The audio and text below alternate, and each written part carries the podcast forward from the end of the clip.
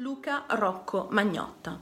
È nato come Eric Clinton Kirk Newman il 24 luglio del 1982 in un sobborgo di Toronto ed era figlio di Anna Jurkin e Donald Newman. Era il primogenito di una famiglia composta da tre figli. Il padre aveva una malattia mentale, era schizofrenico, mentre invece per quanto riguarda la madre Anna aveva un terrore per i germi. Così tanta paura per questi germi che addirittura non mandò i suoi tre figli a scuola, facendoli studiare da casa. Luca Magnotta non frequentò una scuola pubblica fino all'età di 10 anni. Fragile e molto effeminato, Luca era sempre vittima di scherni e non aveva amici. Nel 1994 i genitori di Luca Magnotta si separarono e il ragazzo andò a vivere con la nonna Phyllis. Magnotta inizia a sentire delle voci nella sua tarda adolescenza. I compagni di classe lo denigrarono, gli dissero che era brutto e stupido. Ad un certo punto venne addirittura ricoverato più volte per disturbi psichiatrici e rimase per un po', nel 2001, in una clinica per schizofrenici. Era considerato inabile al lavoro e per questo motivo riceveva una maggiore assistenza sociale di circa 900 dollari al mese. Poco più che ventenne, Luca Magnotta comincia a lavorare nell'industria del sesso, prima come ballerino nudo e poi come escort, e recitò anche per alcuni film porno omosessuali. Ma il ragazzo non smise mai di sentire le voci che parlavano all'interno della sua testa e ne aveva molta paura. E fu proprio per questo motivo che il ragazzo si è trasferito più volte e ha cambiato spesso numero di telefono, viaggiando in diversi posti in tutto il mondo ed alcune volte anche con alcuni dei suoi clienti. Il ragazzo visitò anche la tomba di Marilyn Monroe, dicendo che aveva un rapporto speciale con l'attrice, che parlava con lei e che l'attrice parlasse a sua volta con lui. Si è identificato più volte con Michael Jackson e adorava Sharon Stone, in particolare il film Basic Instinct, che ha visto spesso. Dettaglio molto importante in questa storia. Il ragazzo presentava dei tratti paranoici ed era per questo motivo che si sentiva spesso osservato, seguito e minacciato, presentando numerose denunce al distretto di polizia. Nel 2005 venne arrestato per furto di identità e frode, poiché aveva rubato l'identità di una donna per richiedere una carta di credito a nome di questa donna e spendere più di 10.000 dollari. Ammise subito la sua colpevolezza e venne condannato a nove mesi di reclusione, che poi diventarono soltanto 12 mesi di libertà condizionale. Luca Magnotta era solito utilizzare molto la rete di internet e soprattutto i social network. Successivamente si scoprirà che il ragazzo deteneva tra i 20 e i 50 account su Facebook, Twitter e altri social network. E fece questo per moltissimi anni con il solo scopo di far circolare sulla rete diverse false informazioni riguardo la sua persona e dei gossip, in modo tale da far aumentare la sua notorietà.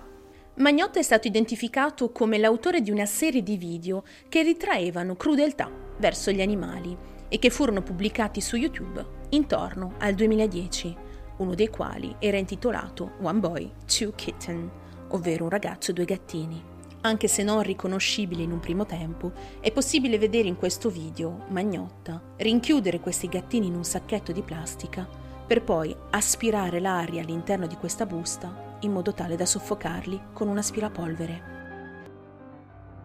Dopo la prima diffusione di questo video, un gruppo su Facebook venne creato per ricercare il mostro che aveva commesso questi atroci atti verso questi due gattini. Sin dal gennaio 2011, questo gruppo privato di Facebook fece un lavoro mostruoso di ricerca. Cercarono ogni singolo dettaglio presente nel video postato da Magnotta, che a quei tempi non era ancora conosciuto come tale ricercando elementi che potessero indicare la sua localizzazione precisa. Identificarono il tipo di aspirapolvere presente nel video, come un aspiratore venduto soltanto negli Stati Uniti d'America, in Canada ed in Messico, il tipo di presa elettrica, la coperta presente sul letto, il tipo e la grafica del pacchetto di sigarette e molto altro ancora. Fu proprio questo gruppo ad identificare lo stesso Magnotta come persona che appariva in questi video. I gruppi di attivisti per i diritti degli animali successivamente offrirono una ricompensa di 5.000 dollari per chiunque lo consegnasse alla giustizia. Siamo oramai nel febbraio 2011 e Luca Magnotta si trasferì da Toronto a Montreal. In un anno si è trasferito ben tre volte e nella primavera del 2011 si trasferì in un appartamento al 5720 Boulevard des Carrés. Il ragazzo aveva moltissimi account Facebook e in alcuni account diceva di essere il peggior nemico di se stesso. Un giorno, su un sito di incontri omosessuali, comincia a corrispondere con un ragazzo francese di nome Chris e Luca Magnotta aveva in programma di trasferirsi in Francia, forse con questo uomo, per poter iniziare una nuova vita e aveva previsto la sua partenza per il primo giugno dello stesso anno. Nel 2012 Luca Magnotta pubblicò un annuncio su Craigslist in cui diceva che era alla ricerca di un uomo per praticare delle attività sessuali, senza pertanto ricadere su delle attività sessuali estreme, diciamo. Un giovane studente cinese di nome Lin Jun rispose a questo annuncio. I due uomini si incontrarono nella metropolitana di Snowdon e poi i due giovani ragazzi si recarono a casa di Luca Magnotta. Questo avvenne la sera del 24 maggio. I due ragazzi cominciarono a discutere per un po' e successivamente ebbero un rapporto sessuale. Luca fu il primo a essere legato al letto, dicendo successivamente che Lin Jun era stato abbastanza violento con lui e che non voleva rallentare o fermarsi, nonostante le molteplici richieste fatte dello stesso Magnotta. Quella stessa sera era molto ansioso e aveva preso un sonnifero di nome Temazepam e vedendo che Magnotta aveva assunto questo medicinale, Lin Jun chiese a sua volta di poterlo assumere. Luca diede il sonnifero a questo ragazzo e successivamente si recò verso la finestra della camera e vide sotto il palazzo un'auto nera come se stesse aspettando qualcuno. E lì, Magnotta, preso dalla sua estrema paranoia, pensò che il suo amante fosse un agente del governo. In un secondo tempo fu il turno di Lin Jun. Il ragazzo venne legato a letto, ma le voci continuavano a risuonare e parlare all'interno della testa di Magnotta, come se fosse una radio accesa. Queste voci dicevano a Luca che Lin Jun era lì per fargli del male e che doveva proteggersi. Sotto gli effetti del sonniferi e legato al letto, Lin Jun era in uno stato di semi-incoscienza e fu a quel punto che Luca Magnotta si mise sopra di lui e gli tagliò prima la gola.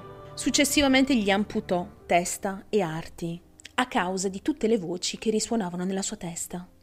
E furono le stesse voci a dire a Magnotta di restituire il corpo al luogo a cui apparteneva e fu proprio a quel punto che decise quindi di restituire il corpo al governo, poiché pensava che il ragazzo facesse parte del governo.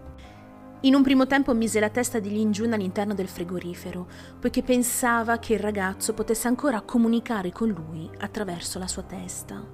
E poi mise le mani all'interno dello stesso frigo, poiché non voleva che i germi presenti su queste mani potessero sporcare e arrivare sulle sue. Vedendo che il corpo era troppo grande per essere riposto all'interno di una valigia, decise di spedire mani e piedi avvolti in carta da regalo e scatole comprate all'ufficio postale. Trovò gli indirizzi su internet e mandò un piede al Partito Conservatore e una mano al Partito Liberale. Fece lo stesso con due scuole a Vancouver. Non sa veramente il perché. Forse perché Lin Jun aveva parlato di Vancouver, disse e per finire ripose il busto del ragazzo all'interno di una valigia e il resto degli arti in alcune borse per poi gettare tutto all'interno della spazzatura.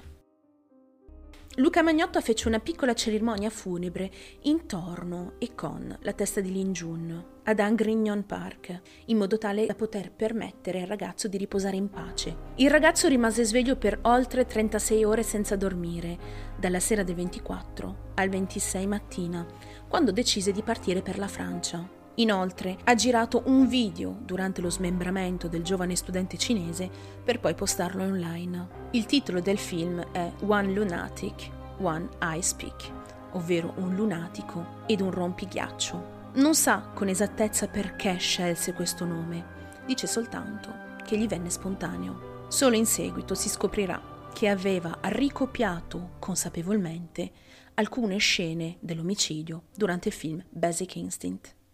Il 30 maggio del 2012 gli inquirenti confermarono che le parti del corpo che erano state ritrovate appartenevano a Lin Jun, lo studente cinese Di Luca Magnotta non vi erano tracce, anche se grazie alle videocamere di sorveglianza gli inquirenti sono riusciti a ricostruire bene o male l'intera storia e quello che è accaduto quella sera del 24 maggio, identificando Luca Magnotta come il responsabile di questo efferato omicidio. Il pacco che era stato inviato al Partito Conservatore conteneva al suo interno una lettera scritta da Magnotta, in cui l'assassino riferiva che avrebbe ucciso di nuovo e che un totale di sei pacchetti erano stati distribuiti, come diceva Magnotta, qua e là nei dintorni.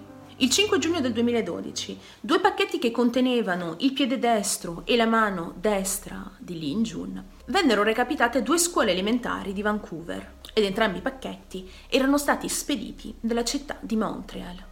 All'interno di questi pacchetti vi erano anche lì delle note scritte da Luca Magnotta, ma il contenuto di queste note non vennero mai rivelate dalla polizia. Il 13 giugno del 2012 venne confermata dalla polizia scientifica e dal test del DNA che tutte le parti del corpo ritrovate all'interno di questi pacchetti appartenevano bene allo studente cinese Lin Jun. Fu soltanto il primo luglio che la testa del ragazzo venne ritrovata nei pressi di un laghetto vicino a Montreal, in seguito ad una segnalazione anonima. Il corpo del ragazzo venne cremato l'11 luglio e le sue ceneri vennero sparse nel cimitero di Notre-Dame-de-Neige a Montreal.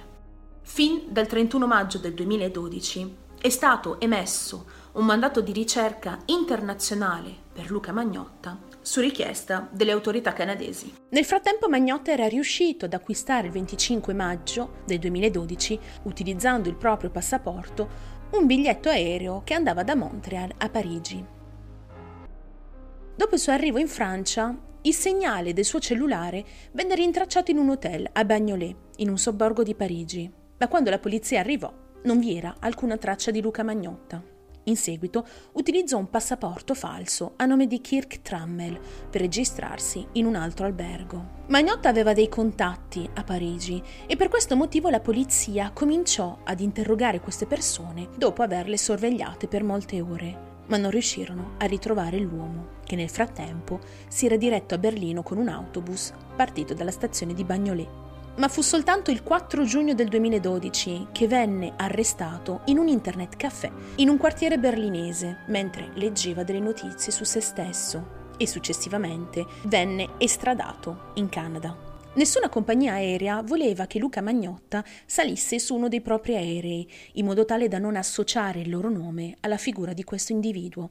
E quindi il governo canadese e il governo tedesco richiesero un aereo privato militare per poter trasportare Magnotta fino in Canada. Il 18 giugno del 2012 Luca Magnotta viene finalmente consegnato alle autorità canadesi a Berlino ed estradato a Montreal Luca Magnotta richiese espressamente di essere giudicato in tribunale e con un processo in cui vi fossero giuria e giudici. Sorprendentemente l'uomo si dichiarò innocente, facendo cadere la responsabilità di questi suoi atti ad una specie di infermità mentale o di una possibile alienazione mentale. Il processo iniziò ufficialmente il 29 settembre del 2014. Molti oggetti vennero recuperati all'esterno dell'appartamento di Magnotta, come un paio di forbici, un cacciavite, un seghetto a lama oscillante ed un martello, che vennero analizzati in modo tale da associarli all'omicidio dello studente cinese, cosa che non avvenne. L'avvocato difensore di Luca Magnotta, Luc Leclerc, cercò di salvare il ragazzo dalla prigione a vita spiegando che si trovava in una crisi psicotica durante l'omicidio di Jun Lin e che non poteva essere ritenuto capace di intendere di volere, ma per fortuna il procuratore sostenne tutto il contrario, ovvero che l'omicidio era stato premeditato e ben organizzato e che Magnotta era consapevole e intenzionato a commettere questo omicidio. Magnotta decise di non testimoniare durante il suo processo, che durò più oltre 12 settimane. Dopo 8 giorni di deliberazione venne espresso un verdetto di colpevolezza piena per tutte le accuse contro Magnotta. Venne condannato quindi all'ergastolo con possibilità di libertà condizionale non prima di 25 anni di detenzione. Venne anche condannato ad altri 19 anni per altre accuse secondarie, da scontare contemporaneamente alla prima condanna. In un primo tempo Luca Magnotta fece appello a questa condanna, per poi ritirarla successivamente nel 18 febbraio del 2015.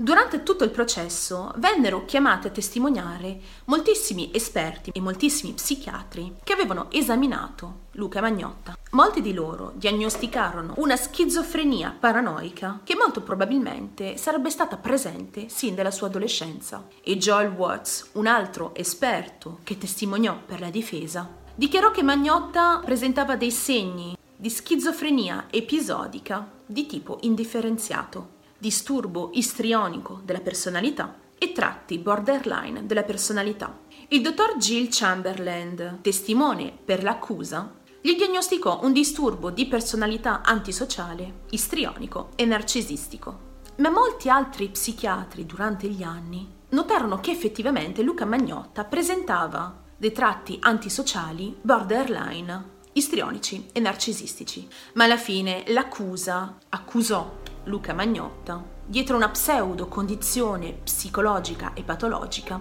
come strategia difensiva, in modo tale da ridurre i suoi anni in prigione o addirittura essere ammesso all'interno di un ospedale psichiatrico. Dopo più di cinque anni dal suo arresto, Luca Magnotta si è sposato con il condannato assassino Anthony Jolin, che ha incontrato su Canadian Inmates Connect, un sito di incontri per detenuti. Informando gli amministratori del sito del suo ritrovato amore nel 2015, Magnotta ha inviato un'email scrivendo Grazie per il vostro servizio, ho trovato quello che cercavo. Jolin sta anche scontando una condanna a vita per aver accoltellato a morte un compagno di cella, in più degli anni di carcere che sta scontando per un reato separato. I due uomini si sono sposati nel 2017 con la madre di Magnotta, Anna Jurkin, che ha assistito a questa cerimonia. Secondo il National Post, Anna ha detto che era ancora orgogliosa di essere sua madre e che il figlio non era un mostro. Nonostante siano sposati, Magnotta e Jolin non possono trascorrere del tempo da soli e insieme i due uomini si vedono molto raramente.